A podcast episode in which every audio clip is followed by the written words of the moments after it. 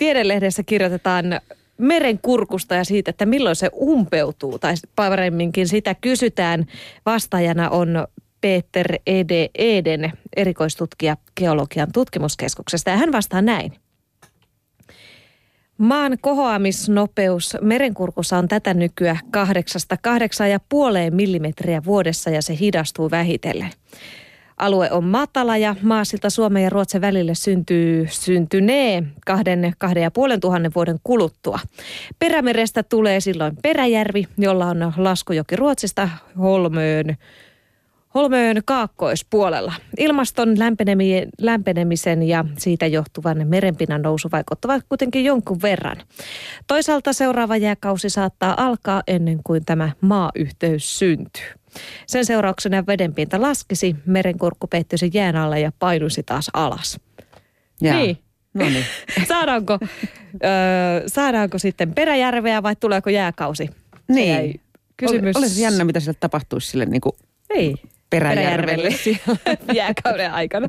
Mielenkiintoista. Niin, Sellaisia. näin se on. Geolehti puolestaan äh, kirjoittaa rakennusten suunnittelusta ei maalle, vaan merelle.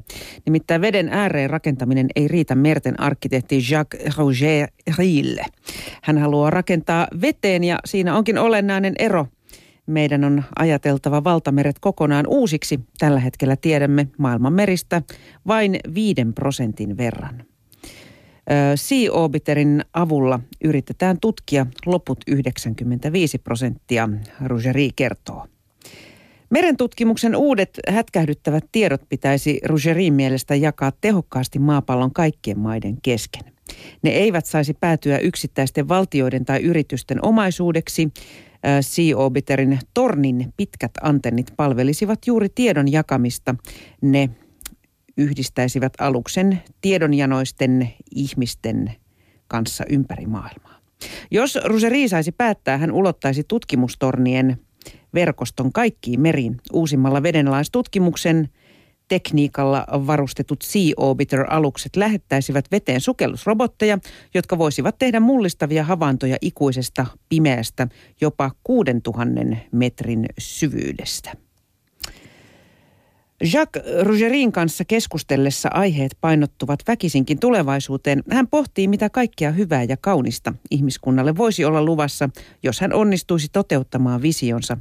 Kotimaassaan 68-vuotiaasta visionääriä kutsutaankin kapteeni Nemoksi sukelluslaivalla maapallon ympäri Rovanin sankarin mukaan. Rugeri viettää mielellään aikaansa veden alla ja käy sukeltamassa aina tilaisuuden tullen. Hän oli myös mukana tekemässä erästä maailmanennätystä viettäen 71 päivää keskeytyksettä veden alla astronauteille tarkoitetussa harjoituskapselissa. Aika ei kuulemma käynyt pitkäksi, saihan siellä katsella jatkuvasti merta. Tämä on hauska heppu, hei. Kyllä. Norsunluurannikon sininen meri ja trooppiset rannat olivat hänen maisemiaan lapsuudessa. Hän syntyi Pariisissa, mutta perhe muutti silloiseen Ranskan siirtomaahan pojan ollessa puolivuotias. Yli 11 vuoden ajan Rugeri sai tarkkailla mahtavaa Atlanttia joka päivä. Vuonna 1956 Jacquin ollessa 11-vuotias hän tapasi laitesukelluksen kuuluisan edelläkävijän Jacques. Cousteau, josta tuli hänen ensimmäinen oppi-isänsä.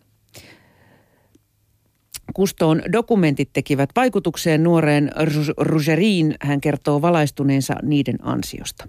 Myöhemmin rohkenin kuitenkin olla eri mieltä ystäväni Kuston kanssa meren hiljaisuudesta. Oikeasti meri puhuu taukoamatta. Vuonna 1974 meritiede ja arkkitehtuuriopintojen jälkeen Rugeri perusti Pariisiin meri- ja avaruusarkkitehtuurikeskuksen. Vuosien varrella hän tutustui visionääreihin ja asiantuntijoihin laajasti eri aloilta. Hänen tuttava piirissään on meritieteen ja tekniikan osaajia, mutta myös runoilijoita ja kansantieteilijöitä. Ystävät suhtautuvat ymmärtävästi Rugerin suunnitelmiin, joiden avulla hän yrittää parantaa ihmiskunnan sitä vaivaavalta merisokeudelta. Jo vuonna 1977 hän suunnitteli puoliliikkuvan nosturin avulla siirrettävän Galatee-nimisen vedenalaisen asumis- ja tutkimuskeskuksen. Galatee upotettiin Normandia rannikolle ja sam- saman vuoden elokuussa.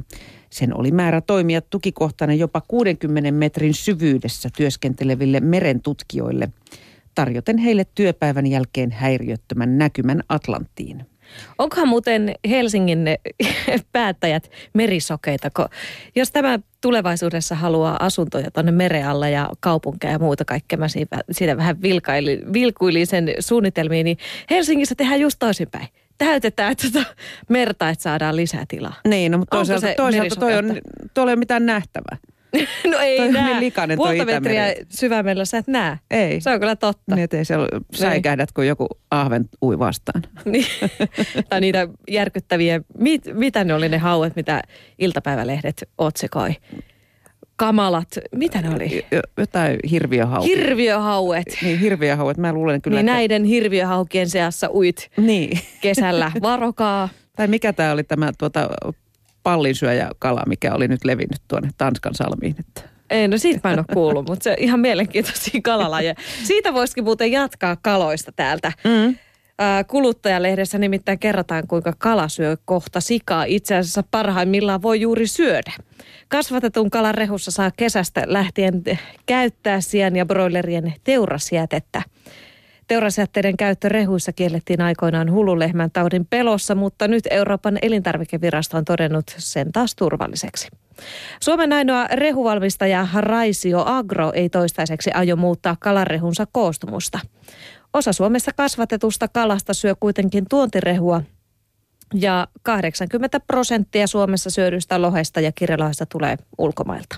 Mm. Emme vielä tiedä, mitä esimerkiksi tanskalaiset ja norjalaiset rehutehtaat tekevät, näin sanoo erikoistutkija Jouni Vielma Riista- ja kalatalouden tutkimuslaitokselta. Kalan rehun valmistukseen käytetään nykyään kalajauhoa ja öljyä sekä soijaa ja muita kasveproteiineja. Kalajauhon osittainenkin korvaaminen broilerista tai possusta valmistetulla jauholla pienentäisi kalan hiilijalanjälkeä, sillä lihateollisuuden hävikki saataisiin hyötykäyttöön. Lisäksi rehun valmistus verottaisi kalakantoja nykyistä vähemmän. Vilman mukaan muutos kuitenkin vaikuttaisi kalan terveellisyyteen. Jos eläinperäisistä aineksista tulee tyydyttynyttä rasvaa, kala ei enää ole yhtä terveellistä kuin aiemmin. Eläinperäisen rasvan osuus jää kuitenkin pieneksi, joten kalan rasvakoostumus olisi yhtä terveellinen tai yhä terveellisempi kuin kanan tai possun.